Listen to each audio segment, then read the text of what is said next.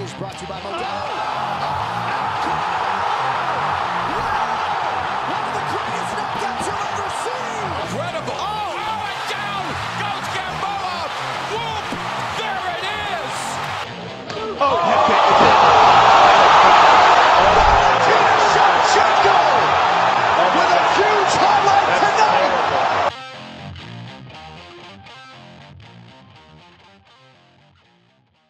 What up, Brawlers? Welcome back to Throwing Hands. It's Jacob Janoski, per usual. Danny Woods has an appointment right now, so he cannot be with us. But I do have a special guest on today, Tim Caron. Tim, how you doing? Good, Jacob. How you doing? I'm doing quite good. Thanks for asking. So we're just going to get right into the nitty-gritty of things. How'd you start in martial arts? I mean, it was just kind of get in shape kind of thing.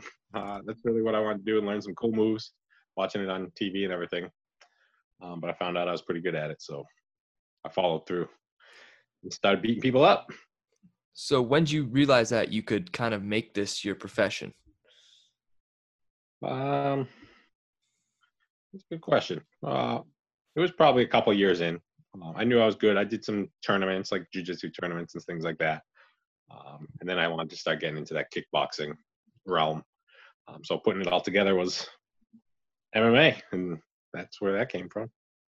Yeah, so you get into your first pro fight. What were your thoughts going into that? I was pumped. I was excited. It's a different feeling than anything else. So it's just you train so hard for it. You just don't. The audience is what makes it nerve-wracking, I guess, because you literally train every single day and you spar. So it's just really just getting those nerves. You don't want to let anybody down. So speaking of audience, after 4 wins in a row, you head off to Bellator. Now you're in front of an even bigger crowd. What's it like going to a large promotion like that? It's different. It's a whole another level of nerves, that's for sure, because you obviously trying to make this a career. You have your moments, and if you screw those moments up, you kind of got to start over and build yourself back up. So you rack off 7 in a row, and then you get to your first loss. What do you attribute that loss to? Was it like a style difference, preparation? What was it? I think it was maybe style, but it was also last minute. And then it was against a very big person. So he was 185er technically, but he hadn't made weight in like 3 or 4 fights. And then after my fight, he went up to 205 just because he could never make weight. So we really fought at 195, and it was just a bad decision on my part to go that high because he was like a 230-pound person coming down. Jeez. Yeah, he was very big. And then I just got caught, and he was obviously bigger, stronger. He was tall, lanky, so it worked out well for him. So what do you take from that loss back then that helps you still to this day? One, making smarter decisions on who I'm fighting. Obviously, as fighters, like we want to fight everybody and anybody. So that's why we have management and coaches to tell us maybe not, or yeah, this is probably a good fight. So that's one thing I've learned. That's for sure. So then after this, your loss at Bellator 178, you rack up together 2 wins, and then you're off to the Contender Series a couple of years ago. What was that experience like, working at the Apex and the Performance Institute before heading to the Octagon? Yeah, that was freaking phenomenal. That whole building is amazing. They do a really good job. They take care of their fighters. They have a lot of rehab things there. They have the gym. So you see a lot of big name people there too. So it's a pretty sweet place. Good experience. Yeah. So at that fight on the Contender Series, you lose, but it's since been overturned by the Nevada State Athletic Commission. I just want your thoughts because he was caught with marijuana metabolites. Do you think it should be a banned substance, or what are your thoughts on that? I don't have many. I don't know what it does to the body or anything like that, so I can't really speak on that. Yeah, definitely. I mean, it doesn't do too much unless you're absolutely stoned out of your mind, so I don't see any problem with it. And then after that, you lose. And then after you're off, you get that win at Bellator 231. Why the year off? I got injured. I was supposed to have a fight in April. I think it was April, earlier this year. And the week before the fight, the Friday, which is kind of where we're at right now. So I'm going to be nice and easy. I'm not injured or anything. So I'm going into training nice and light today, just to make sure no injuries come. But I tore my meniscus in my knee the week before the fight. So that took some time to heal up and get back into training. Then COVID hit. So a lot of things just stopped us from really getting the right training in. So what would you have you, will you say that, what did you learn about yourself through that meniscus rehab? Well, I still have the drive. I just needed the time to heal up. I did it all right. My knee's stronger than ever, so I feel really good about it. But I knew I wasn't done. So that's what I learned about myself, is just to heal up and grind it out. So it's been about another year until you're coming on this next fight against UFC vet Kyle Stewart in an LFA competition. What are your expectations going in this one? I expect to see a brand new Tim the Bear. I've been working nutrition very hard, along with my new workouts and stuff like that, training for marathons and Ironmans. So my conditioning, my mentality, everything has changed drastically. And then obviously my MMA training is still going very well. But I am pumped to be able to fight him because of his name, where he's been. He lost his two in the UFC, but he still made it. He was there.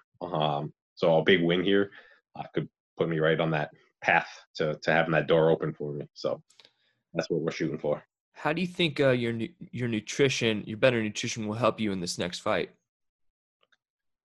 Weight cutting and everything like that. People do it very wrong. And obviously we've seen it.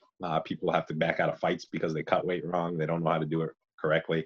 I have since had a nutritionist, or still have a nutritionist. And then I became a nutritionist. So being able to actually manage my body in that sense, while with the training and everything like that, my body's primed and ready. So you mentioned before how the crowd has like an influence on you. With this LFA fight in Sioux Falls, there will be no crowd. How do you think that will affect you? I don't think it will anymore. The Contender Series was kind of very similar to that. There was maybe 50 people out there. So now there's going to be less than that, but I think it's going to be more, it's just going to feel like an intense sparring match. There's just your coaches yelling at you, listening to his coaches yell at him, that type of thing. But I don't foresee it being a problem at all. So, I know who's home, so. Yeah. So where do you see yourself going after this fight? Or do you not look at that because, you know, that's the next thing that's next, and then that'll determine what happens next? Yeah, really fight by fight basis. And I have a top level management. So you can only hope things go my way. The door opens to the big leagues, but I'll be ready for everything, anything or everything. So whatever's next, well, I guess we'll have to see how this fight goes first. Definitely. So you have a family back home. How do they influence you in your fight game? Like, do they bring you a certain motivation? Absolutely. They all have my back. My wife is great. We just had a baby, so he's 6 weeks old today. So I have a lot to fight for, that's for sure. I'm in a whole different kind of motivation. Has that affected your training at all, or? Nope. Like I said, my wife's great, so she knows I have to get in the gym. I have to do the time to be prepared. So she has no problem with that. So I do my thing, she does hers, and then we meet in the middle. Hey, it sounds like a plan. So Ed Capp mentioned to me that you're a Disney fanatic. What do you think is the best Disney Pixar film? Ooh, Disney Pixar, huh? Mm-hmm. Yeah, that's a tough one. It is. Obviously, Toy Story, the original Toy Story is up there. But they have some really good new stuff. So I would have to say I mean, Toy Story is always going to be my favorite, probably. So I'll stick with Toy Story. Yeah, for me, it's Wall-E. I think, I don't know. I think it's the best story to me. You don't hear that too often. You don't hear that? Really? A lot of my friends and I like it a lot. Really? I mean, I love Wall-E, but yeah. I mean, it's great. Toy Story is awesome too, and I just recently watched Toy Story 4 for the first time. Yep, good movie. I was really good. They keep you entertained. Yeah, I thought it was really good too. The graphics like blew me away. I'm like, this is like crazy, right? like how detailed it was. Like, but there's reflections in everything, and I was just like, oh, they think of everything in these movies. I don't know if you can see that, but that's how. Oh shoot! Yeah, my whole arm is the villains, and I got my hero coming after the fight. Oh, that's sick. Yeah. So you really do like Disney. He wasn't lying. Disney fan, that's for sure. All right. So that's a good place to wrap it up. Where can people find you on social media? You can find me at tim.thebearcaron on Instagram or Tim Caron right on Facebook. It's hard to miss me. All right, guys. You can catch Tim Caron next Friday, right? Correct. On LFA 91, if I'm not mistaken. Yes. All right, guys, that's been it for this episode of Throwing Hands. You can catch us on Twitter at Throwing Hands Pod, on Spotify, Apple Podcasts, YouTube, pretty much anywhere you can think of a podcast, and SoundCloud. Tim, I want to thank you for coming on, man. Hey, I appreciate you having me. All right, guys, Tim Caron, everybody.